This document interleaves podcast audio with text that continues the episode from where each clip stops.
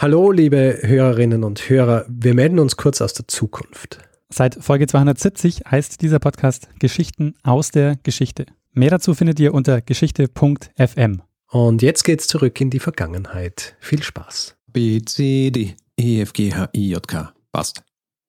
Sehr gut. Hast du jetzt Aufnahmen fürs Intro-Intro? Na, wir haben zu schauen, ob er auch ausschlägt. Aber vielleicht nehmen wir es rein lernen ein bisschen Geschichte.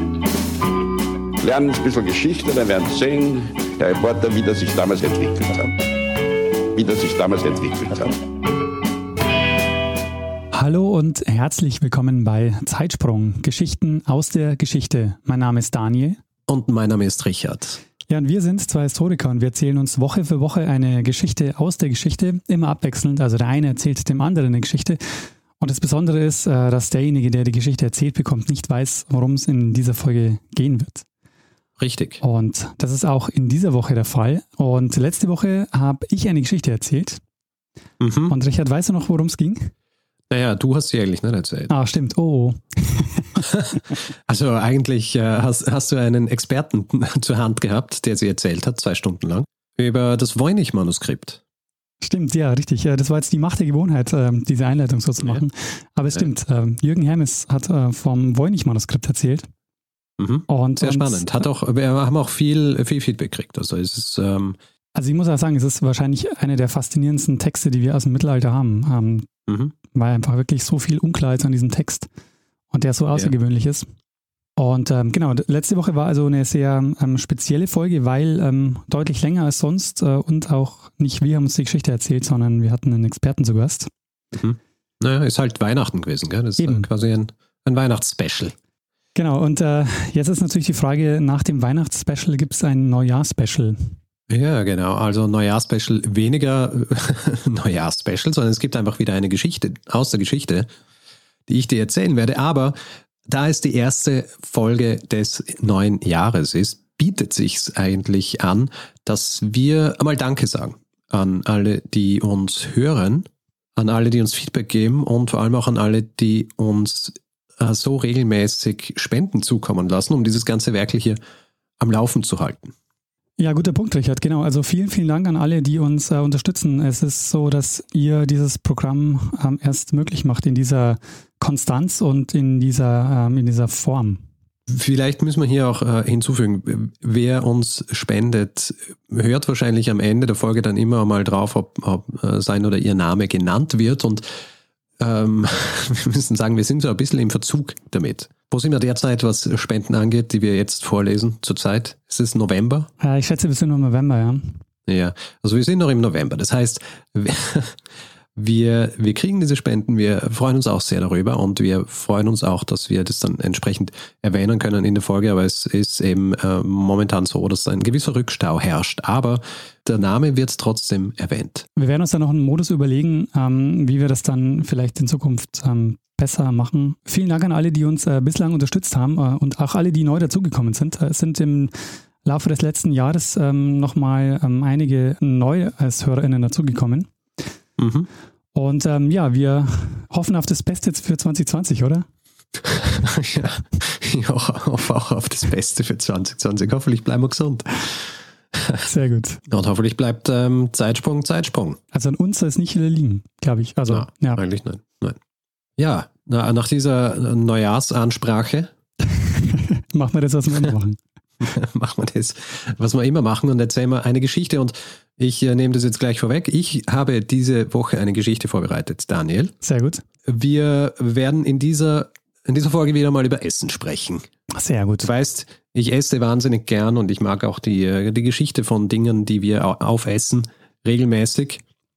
Deswegen wird es heute wieder so eine Folge werden. Und wir werden, weil wir dort ja auch relativ selten sind, diesmal einmal in ein asiatisches Land gehen in unserer Geschichte. Mhm. Sehr gut. Und wir werden uns mit, einem, mit einer Speise beschäftigen, die eine der beliebtesten Speisen in diesem asiatischen Land ist. Und zwar ist das Land Japan. Ja. Und wir werden uns darüber unterhalten, wie Ramen entstanden ist. Ah, sehr gut. Ramen. Ich weiß nicht genau, äh, ich meine, du, du isst ja auch gern, nicht so gern wie ich, glaube ich. Ähm, aber du isst, äh, weil du musst. Ansonsten ist da nichts mit Zeitsprung weitermachen. Aber äh, welches sind die Dinge, die dir normalerweise einfallen, wenn du an japanische Küche denkst? Ah, da kann ich jetzt nur mich blamieren, oder? Also, ähm, naja, pf, na, ich frage, was dir einfällt. ja, ja. ist ja auch nicht. Also, ist ja kein Test hier. also ich denke an Sushi. Nee, dann haben wir eh schon das äh, quasi das Prototypische, was bei uns hier so mit Japan in Verbindung gebracht Okay. wird. Aber Ramen ist, ähm, und ich spreche jetzt hier nicht einmal von den Fertigramen, die es ja mittlerweile überall gibt. Ähm, also einfach diese Fertignullen, die man wo rein hat mit entsprechend Gewürz und so weiter, die mit dem Ramen, das wir heute besprechen, äh, nicht wahnsinnig viel zu tun haben. Mhm. Sondern ich spreche von dem richtigen Ramen. Und es gibt in Japan ungefähr 80.000 Restaurants, die Ramen servieren und 35.000 davon sind nur auf Ramen spezialisiert. In der Essenz besteht Ramen aus drei Dingen. Es ist eine Schüssel voller Nudeln, die aufgeschüttet werden mit einer Brühe und mit einer Soße für den Geschmack versehen werden und dann gibt es noch so, so Suppeneinlagen. Ja? Die Nudeln, die im japanischen Men heißen, bestehen aus Weizenmehl, Salz und Wasser und werden oft in Backsoda also in Wasser, das gesättigt ist mit Backsoda gekocht. Dieses Backsoda-Wasser heißt Kansui.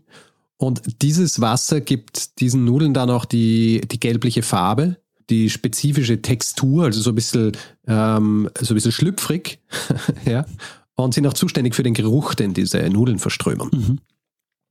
Und wie so oft in Küchen gibt es hier auch regionale Unterschiede. Ja, also ähm, je weiter südlich oder westlich man geht in Japan, desto weniger dieses Kansui wird verwendet. Zum Beispiel das Hakata-Style-Ramen, benannt nach der Stadt Hakata, enthält eigentlich so, so gut wie kein Backsoda, während das Ramen, das in Tokio oder in Sapporo zubereitet wird, enthält ungefähr 30 bis 40 Prozent. Das sind einmal die Nudeln die in diesem Rahmen sind. Die Brühe, von der ich gesprochen habe, die Shiru, wird normalerweise aus einer Kombination aus Fleisch, Meeresfrüchten oder Gemüse zubereitet, also über, über ungefähr 24 Stunden gekocht, beziehungsweise leicht gekocht. Und das Fleisch, das hier verwendet wird, ist entweder Huhn oder Schwein und oft hier auch so diese Dinge, was man, man spricht hier auch von, von Knochenbrühen, also da werden zum Beispiel Rücken und, und äh, Füße, Stelzen etc. Manchmal auch der ganze Kopf eines Schweins reingelegt, um diese Brühe zu produzieren. Hm. Du so, hm, hör auf, ich möchte diese Folge nicht hören. Unnötig. Wieso müssen wir über sowas sprechen? Aber den Kopf isst man auch nicht. Das ist nur für den Geschmack. Ja. Auch hier gibt es wieder regionale Unterschiede. Also traditionelle äh, Ramen-Shops in Tokio verwenden äh, eigentlich nur Huhn, nie Schwein die Ramen-Shops in Kyushu verwenden sehr viel Schwein und verwenden eben auch Schweineknochen, um diese Brühe zu produzieren. Und diese Brühe übrigens, die heißt äh, Tonkotsu. Also wenn du in einen Ramen-Shop gehst und Tonkotsu-Ramen bestellst, dann kriegst du diese, diese dicke Schweinsbrühe. Mhm. Und wenn Meeresfrüchte verwendet werden im Ramen, dann äh, ist meist getrockneter Fisch, also Sardinen oder Bonito oder getrocknetes äh, Seegras zum Beispiel. Das Standardgemüse, das verwendet wird in dieser Brühe, sind Zwiebeln, Frühlingszwiebeln, Ingwer und Knoblauch. Und dann habe ich ja noch von einer Sauce gesprochen. Und diese Sauce, die heißt Tare. Die gibt es normalerweise in drei Geschmacksrichtungen. Einfach nur Salz, Shio, oder fermentierte Sojabohnenpaste, Miso, oder einfach Sojasauce, also Shoyu.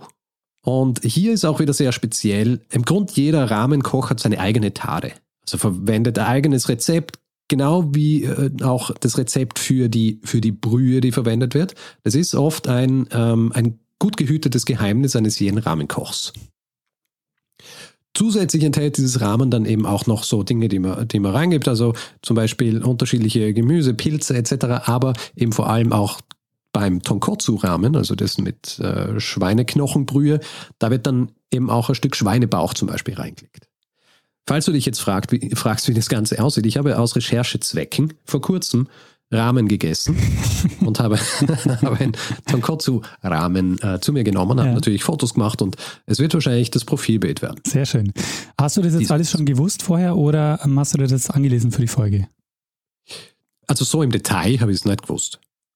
Aber ich habe äh, mir, hab mich früher schon mit, mit Ramen ein bisschen beschäftigt. Aber habe eben auch einen Hinweis bekommen jetzt auf ein bestimmtes Buch, das ich als Basis für diese Geschichte bekommen habe, Ah, äh, hergenommen habe. Ja. Äh, und ähm, die Details habe ich mir angelesen. Wie so oft in äh, der Geschichte von Speisen ist es so, dass man nicht genau sagen kann, wo diese Speise jetzt herkommt. Wir haben ja eine eigene Folge gemacht, oder ich habe eine eigene Folge über die Essensmythen gemacht. Mhm. Ja, über das Croissant und andere Dinge, glaube ich, hat es geheißen. Das wäre Zeitsprungfolge 96. Und auch im Fall von Ramen ist es so, dass es im Grunde drei Geschichten gibt, ähm, die erklären sollen, woher Ramen eigentlich kommt. Die erste, da gehen wir am weitesten zurück, die erste findet im 17. Jahrhundert statt. Ist auch die wahrscheinlich fantasievollste von allen. Ja? Äh, propagiert vom Essenshistoriker Kosuge Keiko, äh, der das im Jahr 1987 aufgeschrieben hat. Und er datiert die Einführung des Ramen auf die 1660er Jahre und schreibt Ramen am gewissen Tokugawa Mitsukuni zu, der ein Feudalherr zu dieser Zeit war, ein Daimyo. Und du als aufmerksamer Zuhörer dieses Podcasts Ja. denkst du, hm, Daimyo, das habe ich schon mal wo gehört. ja, in der Manjiru-Folge. so gut. Kennst du gar noch den Ja, ah, du weißt natürlich auch, dass die Zeitsprungfolge 151 war. Selbstverständlich, ja. Zeitsprungfolge 151. Da haben wir den Begriff schon mal gehört, eines Feudalherrn, Feudalherrn also eines Daimyo, zu dem äh, Manjiro kommt, nachdem er wieder zurückkehrt aus dem Westen. Auf jeden Fall, dieser Tokugawa Mitsukuni war ein Feudalherr. Bei ihm war in den 1660er Jahren ein Chinese, also ein, ein Flüchtling quasi aus China, der bei ihm gelebt hat, äh, an, an seinem Hof. Und angeblich hat er ihm das Rezept für etwas gegeben, was man heutzutage als Ramen bezeichnen kann.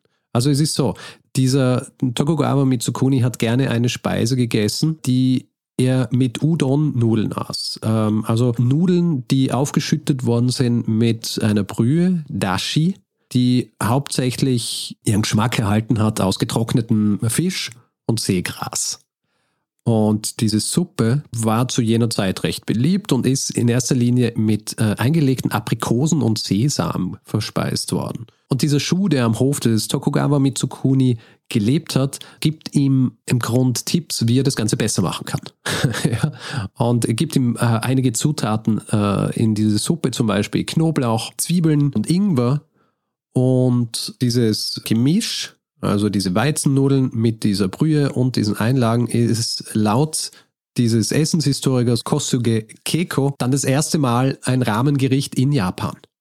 Also im Grund äh, ursprünglich japanisches Gericht, das dann verbessert wird durch einen äh, chinesischen Einwanderer. Okay, aber das heißt, äh, das Rezept stammt nicht aus China, sondern das war schon ein Gericht, das man in Japan gegessen hat, das nur nochmal verändert wurde. Laut dieser Geschichte schon. Okay, ja. Natürlich, ähm, man kann nicht wirklich sagen, inwieweit dieses Gericht jetzt tatsächlich dem entspricht, was ähm, heute in Japan bzw. auf der ganzen Welt als Rahmen ist. Ja? Dieses Narrativ allerdings, ähm, dass an diesem Hof zum ersten Mal Ramen gegessen worden ist, das ist äh, tradiert worden, ist im Grund auch so ein bisschen, äh, wie soll ich sagen, emblematisch für die Art und Weise, wie in Japan in, im 17. Jahrhundert China gesehen worden ist. Äh, wie sich das gewandelt hat, darüber werden wir, werden wir später noch ein bisschen sprechen. Also diese Art und Weise, wie China von Japan gesehen worden ist und umgekehrt. Die zweite Theorie, wie Ramen nach, nach Japan kam, hat mit einer Sache zu tun, die uns auch schon untergekommen ist bei der Geschichte von Manjiro. Und zwar hat es zu tun mit den Vereinigten Staaten und ihren Schiffen, die sie Mitte des 19. Jahrhunderts nach Japan geschickt haben, unter dem Oberbefehl von Commodore Matthew Perry. Dieser Matthew Perry erzwingt ja quasi von Japan, dass die USA in Japan Handel betreiben dürfen. Mhm. Ja.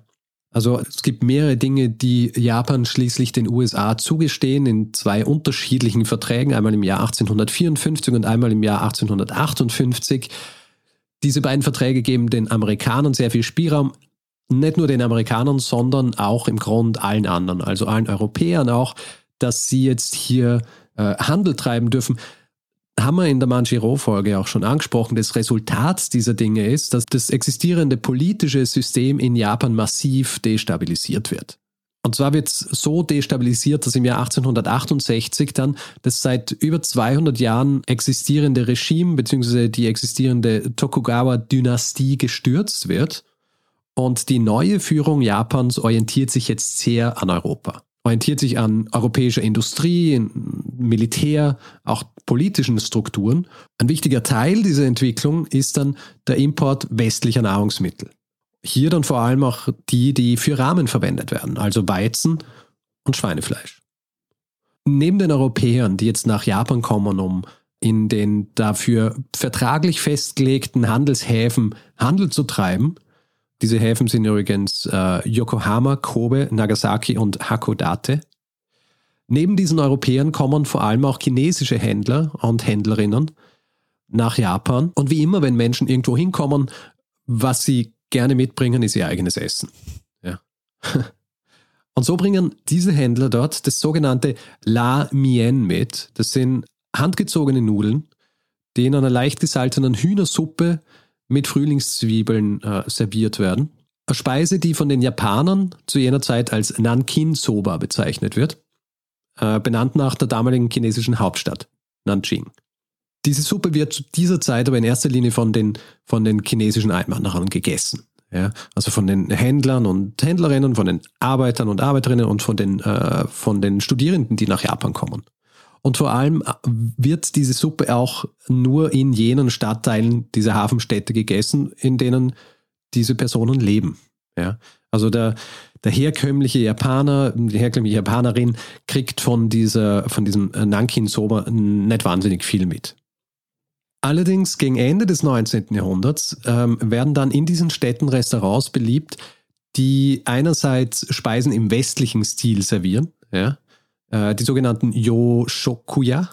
Dort wird aber nicht nur europäisches Essen serviert, äh, also äh, europäisches und amerikanisches Essen, sondern es wird auch chinesisches Essen serviert und dort wird dann auch dieses Nankin Soba serviert. Und somit kriegen jetzt auch andere, die nicht in diesen Stadtteilen leben, Zugang zu dieser, zu dieser Suppe.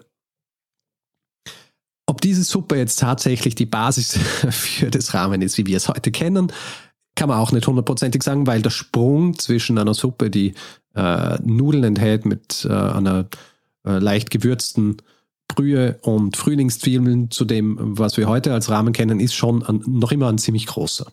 Deswegen gibt es auch noch eine dritte Theorie, wie Ramen nach Japan gekommen ist. Okay. Und zwar basiert diese Theorie auf einem Restaurant, das im Jahr 1910 eröffnet worden ist. Dieses Restaurant äh, wird eröffnet von einem ähm, Mann namens Osaki Kenichi, und es ist das erste Restaurant, das chinesische Speisen anbietet, aber von einem Japaner eröffnet wird. Wird sehr schnell ein sehr beliebtes Restaurant.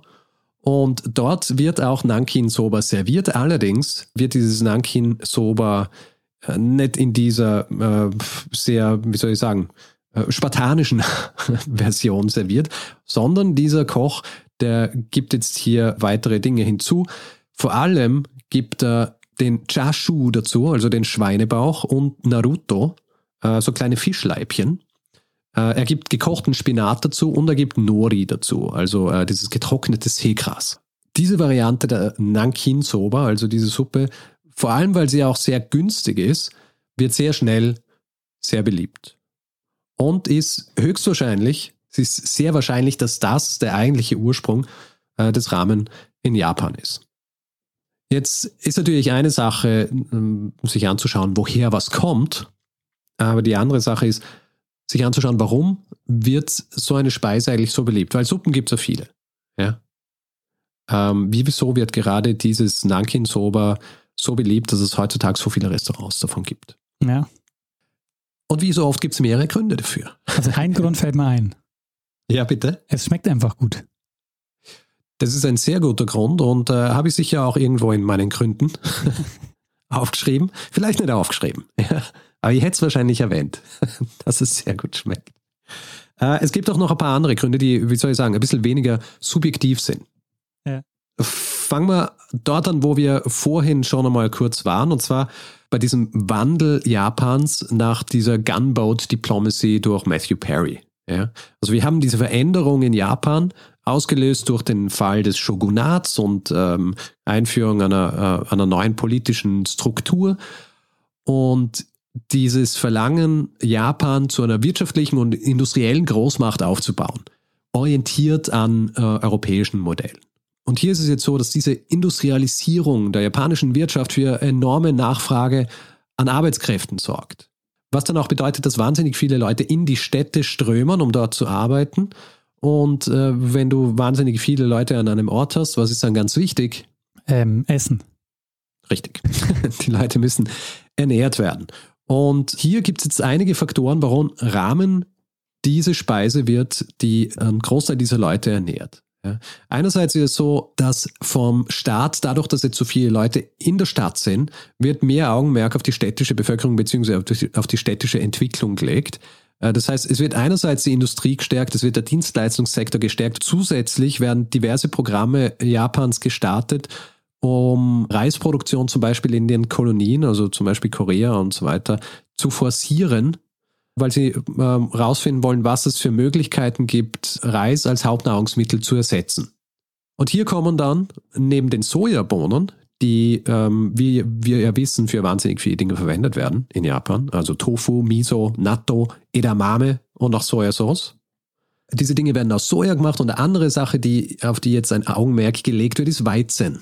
Und Weizen braucht man ja für Rahmen, weil es mit Weizennudeln ist. Und diese, diese neuen Arbeitskräfte in den Städten fangen jetzt also an, sich von dieser Suppe, die mittlerweile China Soba genannt wird, also nicht mehr Nanking Soba, sondern China Soba, sie beginnen sich davon zu ernähren.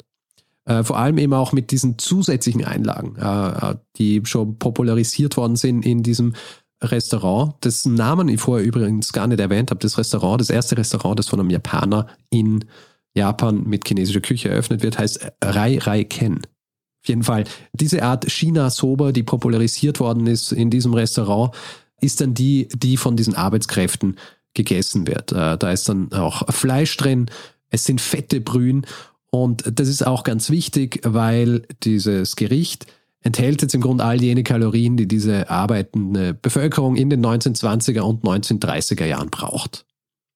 Und weil ich vorhin Weizen angesprochen habe. Weizen wird auch zu anderen Speisen verarbeitet, die es vorher so in Japan nicht wirklich gegeben hat, beziehungsweise die so nicht konsumiert worden sind, vor allem Brot und Kuchen. Und China-Soba wird im Gegensatz zu diesen Speisen lang etwas sein, das in erster Linie von der arbeitenden Schicht konsumiert wird, Brot und Kuchen aber von den höheren Schichten. Kannst du dir vorstellen, warum? Ähm, wegen Zucker und äh, weil es teuer war. Ah, nicht unbedingt. Nicht unbedingt. Es ist eine kulturelle Geschichte. Okay. Und zwar, ähm, ich habe ja vorhin gesprochen, diese, dieser ursprüngliche Mythos, wie Rahmen entstanden ist im 17. Jahrhundert, da war es so, dass China als das große Reich neben Japan gegolten hat, also das, das Reich, zu dem Japan aufschaut.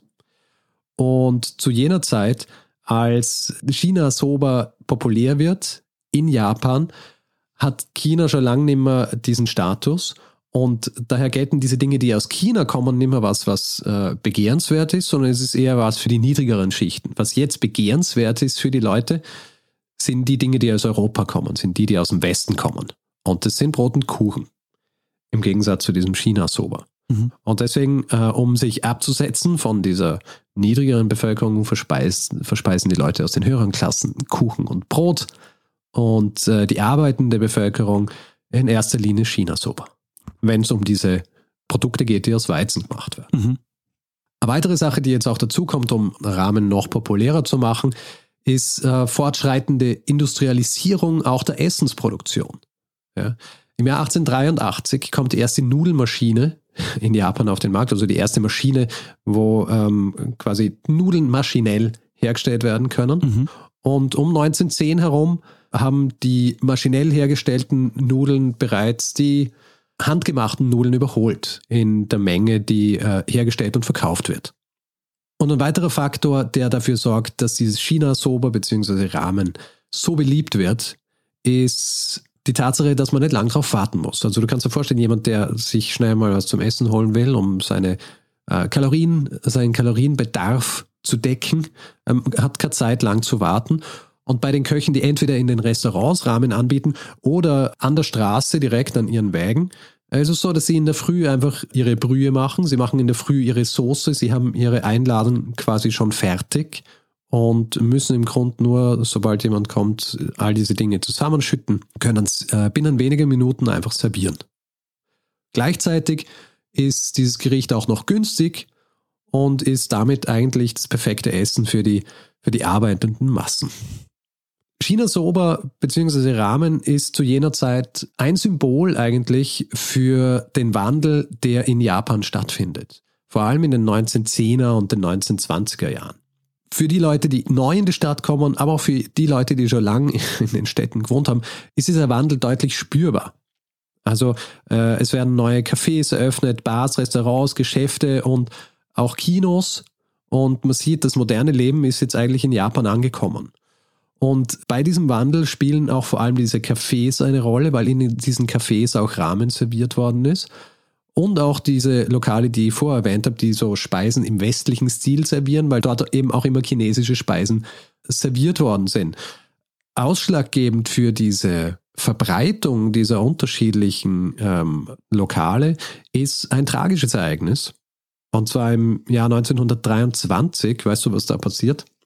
1923. Ähm, nee, keine Ahnung.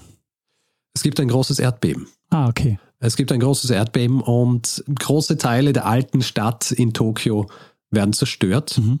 beziehungsweise der Altstadt. Und viele Restaurants werden deswegen auf den Trümmern dieser neuen Stadt äh, gebaut. Und darunter sind eben dann auch diese Cafés und Restaurants, die Ramen servieren.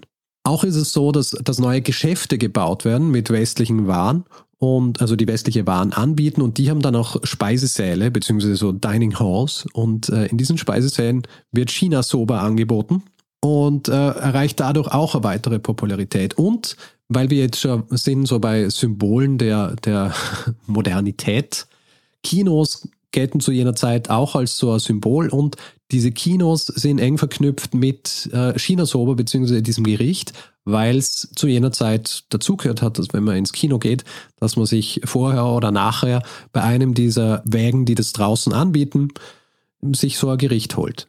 Und also damit nicht, werden nicht das Popcorn Japans. nicht Popcorn. Also ein bisschen umständlich dann.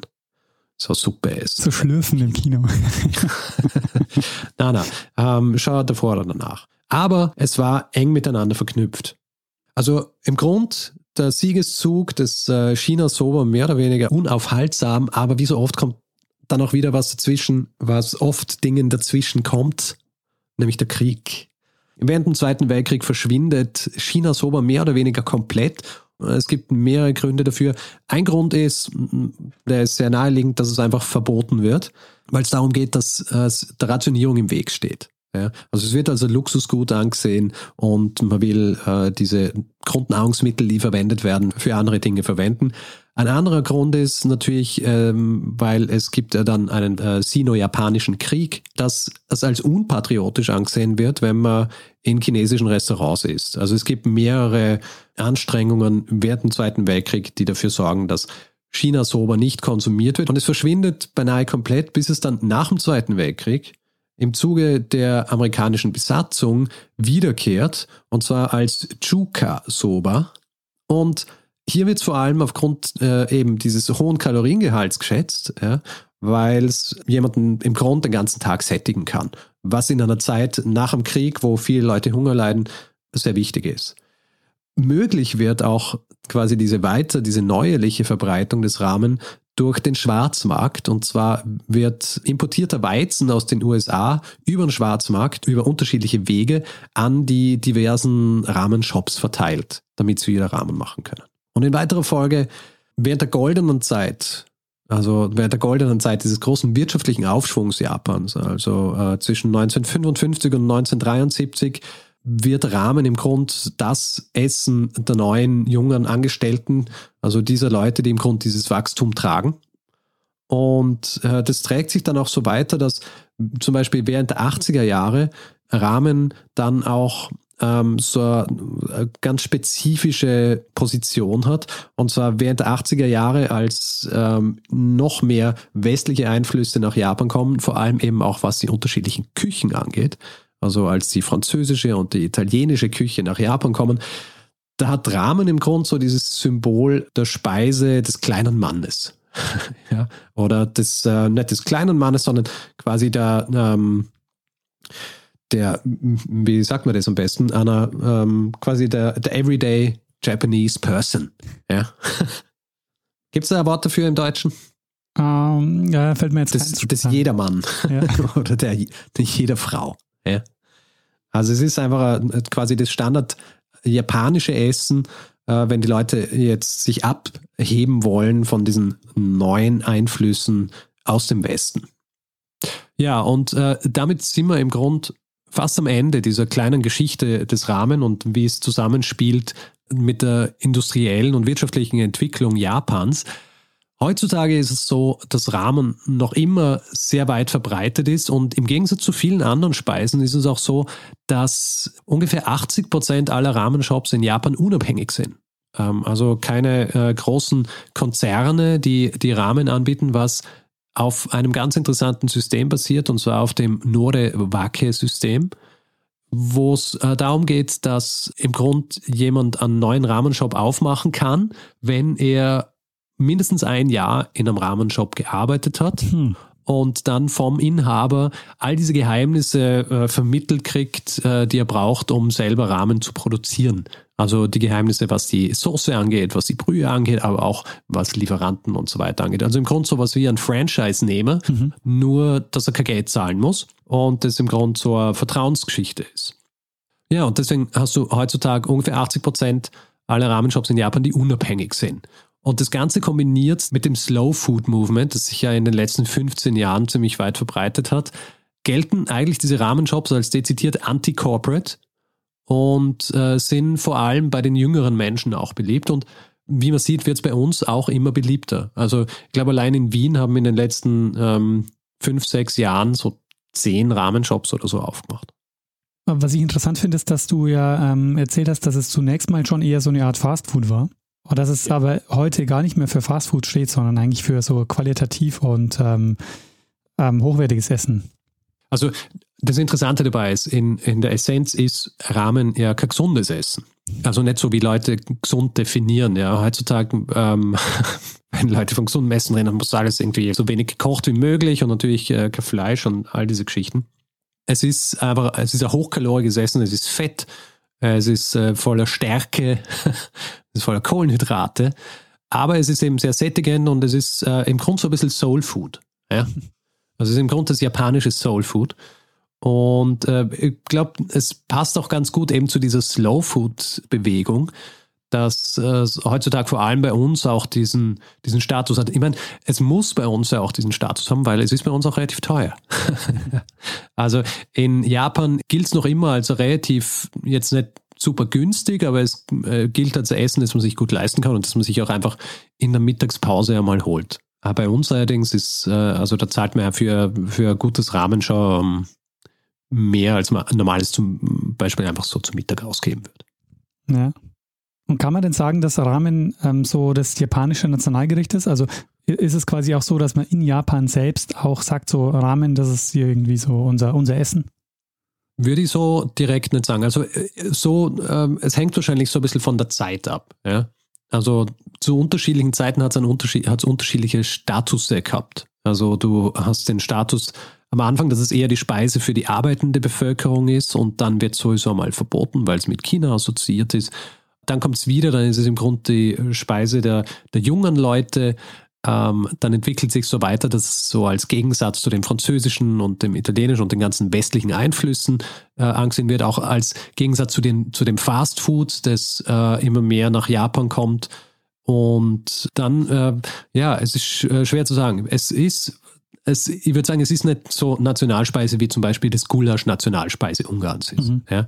Also es ist nicht versehen mit diesen nationalistischen Eigenschaften eigentlich, die man so einer Speise gerne mal zuschreibt.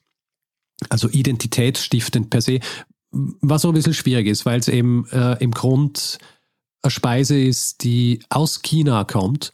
Also ähm, hier diese Speise dann auch direkt mit ähm, zu sagen, das ist eine Nationalspeise, wäre wär eigentlich unmöglich. Das ist mehr die Zuschreibung von außen. Für uns steht Ramen für japanisches Essen, aber ähm, für Ja, ja. ja.